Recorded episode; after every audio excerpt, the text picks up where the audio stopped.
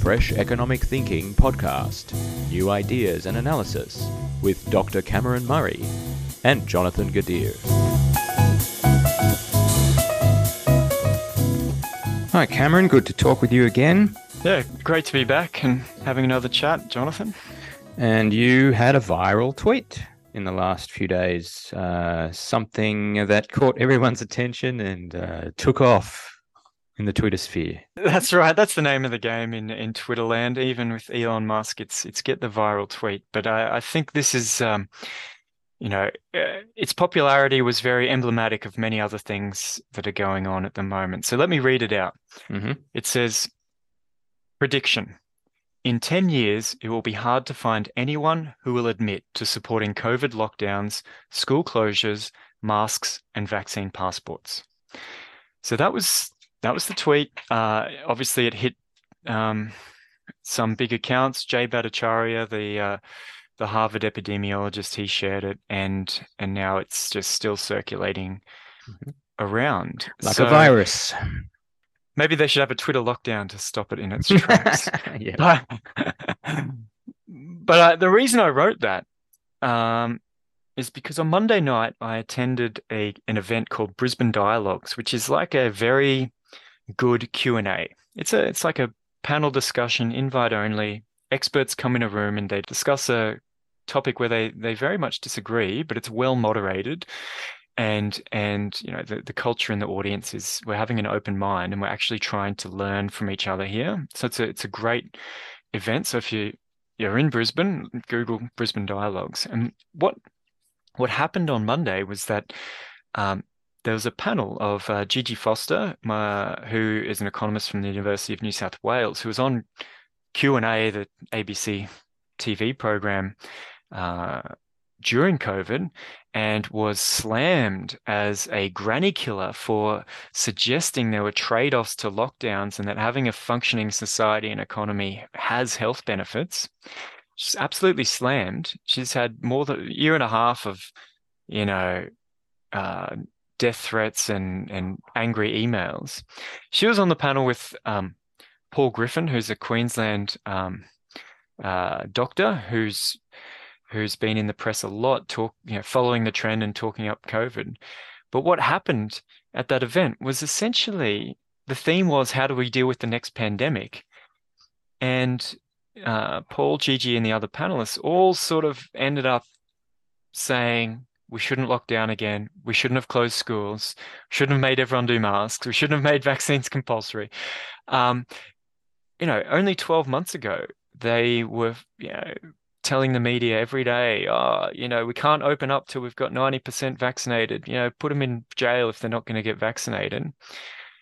And here we are a year later, and all of a sudden, oh, whoopsie, we overreached. We were trying to do the right thing. So there's this great unwinding of COVID panic and this like wave of um, reality sort of washing over the debate. I'm not sure if you've noticed it. Mm, not not uh, really, because I hear only Norman Swan on the ABC. Yeah, he's an interesting one, isn't he? What's what's he been saying lately? Well, he does repeat quite often that this is not benign. This is not the flu. This is very serious. It's it's a, it's a shame that governments aren't giving the guidance that's required on people to wear N95 masks. It's a shame that um, we're not. I, think he means that the government should do like regulations on indoor ventilation. I just I don't know. He keeps on saying we're not doing anything on ventilation. I don't know what he means. Um, forcing people to keep doors and windows open. I mean, I'm sure it's a good idea. I I always ask people to do that, but I don't know what he specifically means. Uh, and he talks a lot about um, that we did the right thing during the pandemic, and the results are there that show it. And he specifically said that the life expectancy figures have we Australia has gone up in the international rankings because a dent has been made in the life expectancy figures for so many other countries who had uh, more deaths in their middle-aged and younger population um, from COVID. Um, and so they've sort of, you know, it's made a dent in their uh, uh, life expectancy averages. So, um, yeah, that's that's Yeah, well, look, that's that's interesting because um, I think we talked about last time the the the puzzling excess deaths in Australia um, happening in 2022, which we didn't really have in 2021. Um, now, to claim that Australia's you know life expectancy is growing is interesting because we only have data for um, up until 2021, right? So we actually have um, average data for the 2020 2021 years, and we don't have any data for the last 12 months. And what's interesting in Australia is we had a very um, we had a very uh, severe flu season in 2019, right? So if you actually look at the ABS life expectancy data, you'll see that 27 to 19, um, that two year average period, we really didn't get any gains. Females essentially no gains in life expectancy in those two years. And so he's looking at this two year period that has come after a downturn, right? So obviously, you know, life expectancy curves over time, they bounce up and down a little depending if it's a bad flu season or a cold winter or whatever it is.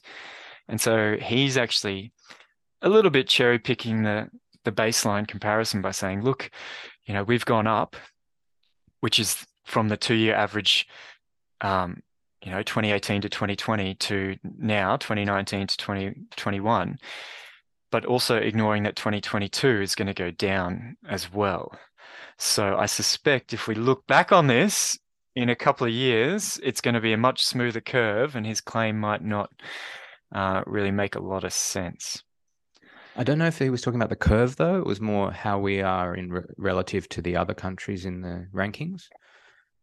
Yeah, so that's the thing, right? The 2019 flu season was more of a South Asian, Australian Pacific uh, phenomenon rather than a Northern European phenomenon. So, for example, we go down and they go up, right, in 2019, then they go down in 2020, 21, and we go up. Obviously, we also go up in the rankings, but that's just because um, the variation is offset mm-hmm. by one year. Right. So I suspect um, that over time, that will smooth out a lot. And I also suspect that some of that is just more harsh lockdowns and disruption in other, like it's not like Australia was alone in locking down. And in fact, outside of Victoria, it was relatively mild compared to a lot of places. So yes, yes. there's also that that sort of issue to deal with. But the fact that it's being used to to continue to justify sort of panic and it's a severe problem today sort of flies in the face to me of what's generally happening, which is, you know, people admitting that we overstepped the mark. We have, I don't know if you've read in The Atlantic, Emily Oster, an economist, she said, let's declare a pandemic amnesty. Let's focus on the future and fix the problems we need to solve, which is essentially saying, yeah, you were right. We didn't need to panic and close schools and mask kids and do all this stuff. That's what's the you know this unwinding of panic that's happening. So I, I do find it surprising that Norman Swan is still holding firm mm. amongst all this. And on another ABC personality, um, Josh Szeps, who's um, well, he's a TV personality and an ABC personality, and he has his own podcast. So on his podcast, which I think is called Uncomfortable Conversations, he had a monologue where he uh, sort of defended a his position on vaccines, saying that he was wrong for the right reasons. That that was basically the, summary of the podcast.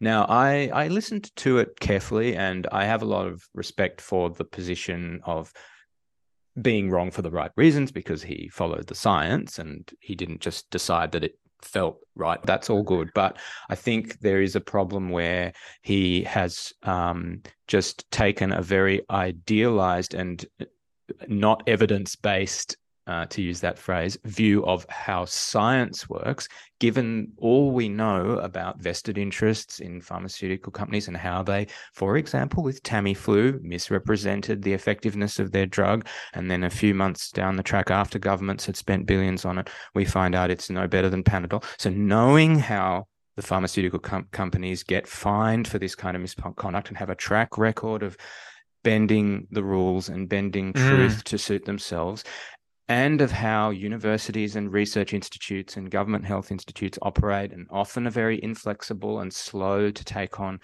evidence and built on egocentric reputationalism and um, and and their own vested interests, etc., etc. So knowing all that, he's kind of bracketed that off and going, "No, I took the science and I followed it, and therefore I was wrong for the right reasons about vaccines." Um, and if it, he said, if I went back in time, we presented with the evidence, I would have done the same thing, and I would have, you know, absolutely not change anything I said.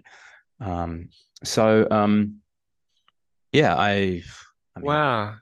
Which is sort of, I, I, you know, I guess the point of that tweet at the beginning, he's already sort of backed down from his views, but he's saying if it happened again, I'd still do it. And I do wonder how much those views uh, will change as more and more people realize that a lot of what we did was just panicked and didn't make sense. So Emily Oster's saying, you know, she was masking on hikes, masking her four-year-old son outdoors in the park and all this sort of stuff, and saying, well, we just didn't know, right? Um, you know, so I'd do it all again. But, you know, we did know. I think that's a bit of a cop out, right? Because you had top scientists uh, you know, writing the Great Barrington Declaration, John Ioannidis saying, yeah, we know this stuff. I've studied pandemics my whole career. The main thing you do is you don't panic. Try and keep social life and the economy functioning as normal as possible so that you can have people doing their normal jobs and, you know, delivering hospital supplies, uh, building new hospitals. You know, if you close people down, you can't actually do those things we take for granted that that add value to our lives. So we could have known it. And I think uh, I'll predict, I'll make another prediction. I'll predict that um, his views will change even further in the coming years.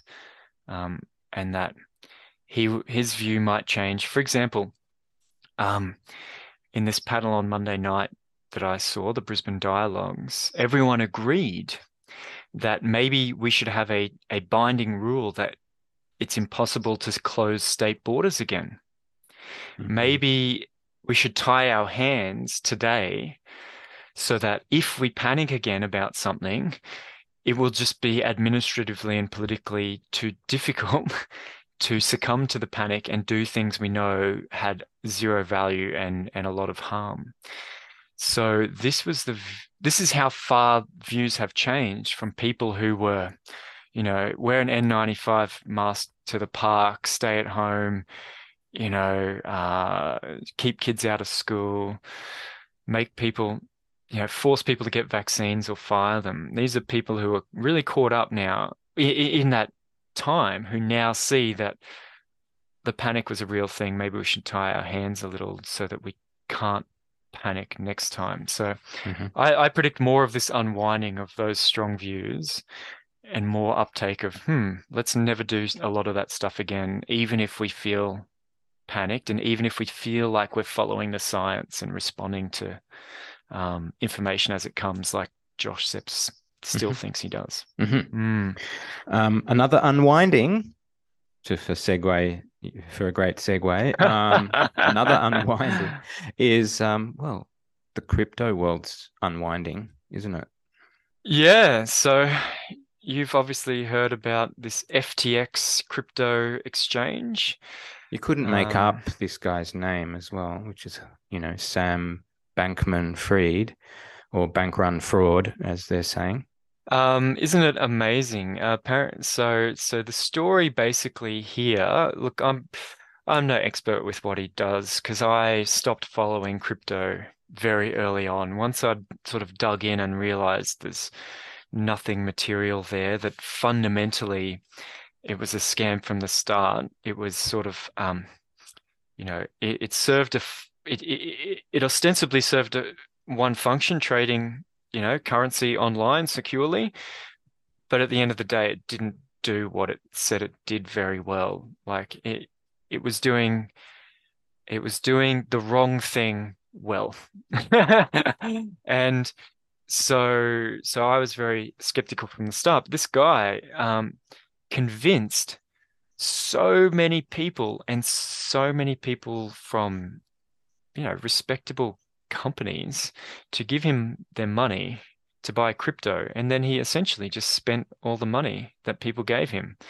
Um, because he, he swapped crypto, gave them crypto for cash, and he just went and spent their money for for years. And at the same time, was donating to politics. He was nurturing this reputation. Um, it's like a Bernie Madoff. It's like if Bernie Madoff was like, uh, you know, mm. uh, a political player and uh, uh, had a sort of um, a philanthropic fund. It would have. That, that's essentially the story. But mm-hmm. anyway, I predict that it's going to lead to much more unwinding of of crypto and a lot of this oh we were wrong about crypto yeah we didn't know at the time we couldn't have known better same same with covid um mm-hmm. that's that's my impression what's your impression I don't. I don't have an impression apart from what I what I uh, I enjoy. I enjoy a lot of the com- comedic takes on this. Well, no, I actually I enjoy the analysis of certain podcasts that I listen to, like Chapo Trap House, and um, TrueAnon. Uh, this is like sort of fringe leftist podcast in the US where they just go into a bit of his family background and just the personal connections between all these people in in, in the Democratic Party and this guy and um and his parents and just you realize that just how kind of nepotistic the whole system is. Um, everyone is someone's kid they all think they're successful because of their genius, but like it's so obvious that it's so it's all about the connections that they had. Yeah, but this I mean this scam is is so astronomically um, large. They had a thirty-two billion dollar valuation, right? This is this is massive, um, and I I think it's interesting, right? Because um, a lot of the crypto uh, hype was driven by this libertarian impulse, right? Mm-hmm. That I don't want to be tracked online. I want to be able to trade securely and use this special invisible money, um, which is sort of funny because the whole point of Bitcoin is to record every transaction. The only secure thing is not knowing whose identity is controls which account. Whereas in finance, identifying account holders, like the real identity of account holders, is like the main job of regulated finance. Yep. So I find it interesting that it was driven by this libertarian, we're smarter than everyone impulse. And yet now I suspect, you know, the great unwinding will be that everyone wants it regulated some more. everyone wants, you know, I don't want to be tricked into these financial schemes anymore. I want I want regulators to step up and do their job. Uh, hmm. So I suspect we'll we'll see the next phase of, of crypto being where were regulators? Why didn't you stop us doing silly things? Uh, despite the fact that everyone was like, I'm a libertarian, you know, I'm going to uh, avoid the regulators, and you know, it's too many rules in finance. Mm. So it's a it's a puzzling trend to me, and I'll, again, I'll be interested in how many people uh, change their tune in the next five or ten years about you know, I was never that into crypto. I just thought it was a good way to diversify because you never know with these things, right? Mm-hmm, mm-hmm. Those people are going to be um, the ones whose Twitter was like, if you're not getting into crypto, you don't know anything about the future. right? But all of a sudden they'll soften their stance and uh, and you'll find that, you know, the, you know, Twitter is probably 50% crypto shills these days, and, and in ten years you look back and it won't you you won't find any of them. Hmm. Um, but is is my prediction there. Okay. Well, since we have a bit of time, uh, I thought I would just ask you about a sort of um, classic economics problem. You're saying that you think our incomes are not going up, but our, we're spending like crazy, and this is a bit of a puzzle. Am I characterizing that right? Yeah, yeah, no, the puzzle that's um, I think a lot of economic analysis uh, online these days is that not that incomes aren't going up, but the wage price index is the it's like it's like the consumer price index, but it measures what people earn per hour of work at different jobs. And the wage price index has grown um, 3% this year and, and hardly at all last year, right? Uh, it was less than 2% last year. So you've got this wages essentially hardly growing at all, but retail spending booming. Um, really, a lot of economic indicators uh, the last 12 months, absolutely smashing it at the same time as um, wages are not really moving. So the retail spending indicator, um, household spending increased 28% through the year, right? Mm, yeah. Wages increased 3%. So what gives? Why do we have, you know, this mm. huge spending boom? And we have savings? this other puzzle, consume consumer confidence is down, but mm. everyone's out having dinner parties at restaurants that are packed, complaining about the economy, right, while they're spending. Uh-huh. So what is it? And the answer is it's um it's non-wage income, right? So we forget that wages, well, it's two parts. Wages are only about 40% of household income right? And the wage price index doesn't measure how much income people are earning from wages. It measures how much the price of the wage of the same job changes over time. So what you see is that um, people are actually earning 7% more in wages, not 3%. So the average job went up 3%, but people change jobs. So people are on average working higher level jobs now, and hence earning more wages. They're also working more, like unemployment rate's gone down, so there's more people working. So actually, the income from wages has gone up 7%. But what's more interesting is the other 60% of household income, right? We've got profits from companies, right? Corporate profits. They are the incomes of the shareholders, right? And when they get that paid that dividend, they go and spend it, right? And they are up 29% in the year right? Profits, uh, the incomes to households in the form of profits are up 29% uh, over the year. And the income from what's called gross mixed income, which is like people who work for themselves, contractors, plumbers, those type of people, where it's not, they don't pay themselves a wage, but they essentially work for themselves. They're up 13.5%. So what we're actually seeing, we're forgetting that wages, yeah, they're, they they that's what people earn and the price of wages goes up or down. We're forgetting that in the macro economy, someone's spending is someone else's income. Mm. And so we've got this boom in spending and we're like, how are we doing it? Well, because the boom in spending is someone else's income. That's how they can sustain it. It's a it's a macro economy. And we also injected a lot of um, money into people's bank accounts in COVID. You know, the government literally armed armed all the private sector with funds to spend. So that resolves a lot of these puzzles of like uh, in the rental market, people are saying, how can rents go up in this area by this much when incomes are only going up three percent?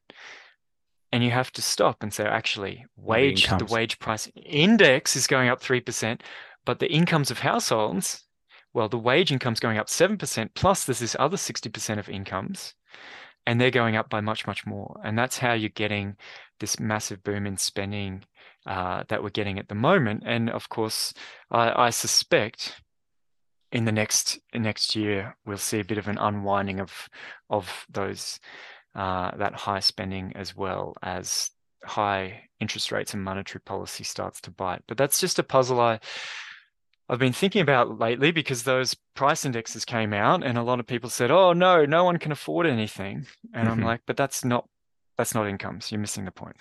but uh, surely a very small fraction of the society actually gets any income from dividends from shares. I'm more willing to think, "Oh yeah, people who are self-employed like contractors like that that is a significant yeah. impact." So, yeah, the distribution is very different of who gets the incomes from profits. But it's actually quite broad. Like all the retirees self-funded, you know, they get they get higher dividends when they own BHP shares and and profits on mining go up, right? So they, yes, there's a lot of uh, the, the issue is distributional, but um, you know, I think we should we still need to be aware that it's it's probably broader than what some people have in mind. This distribution of profits in the economy, you know, it's not just Gina Rinehart and Clive Palmer and whoever. Um, it, it is a little you know, a little bit broader than that. And if you're talking, you know, tradies and their incomes, thirteen and a half percent extra income, and they're not included in this wage price index at all, right?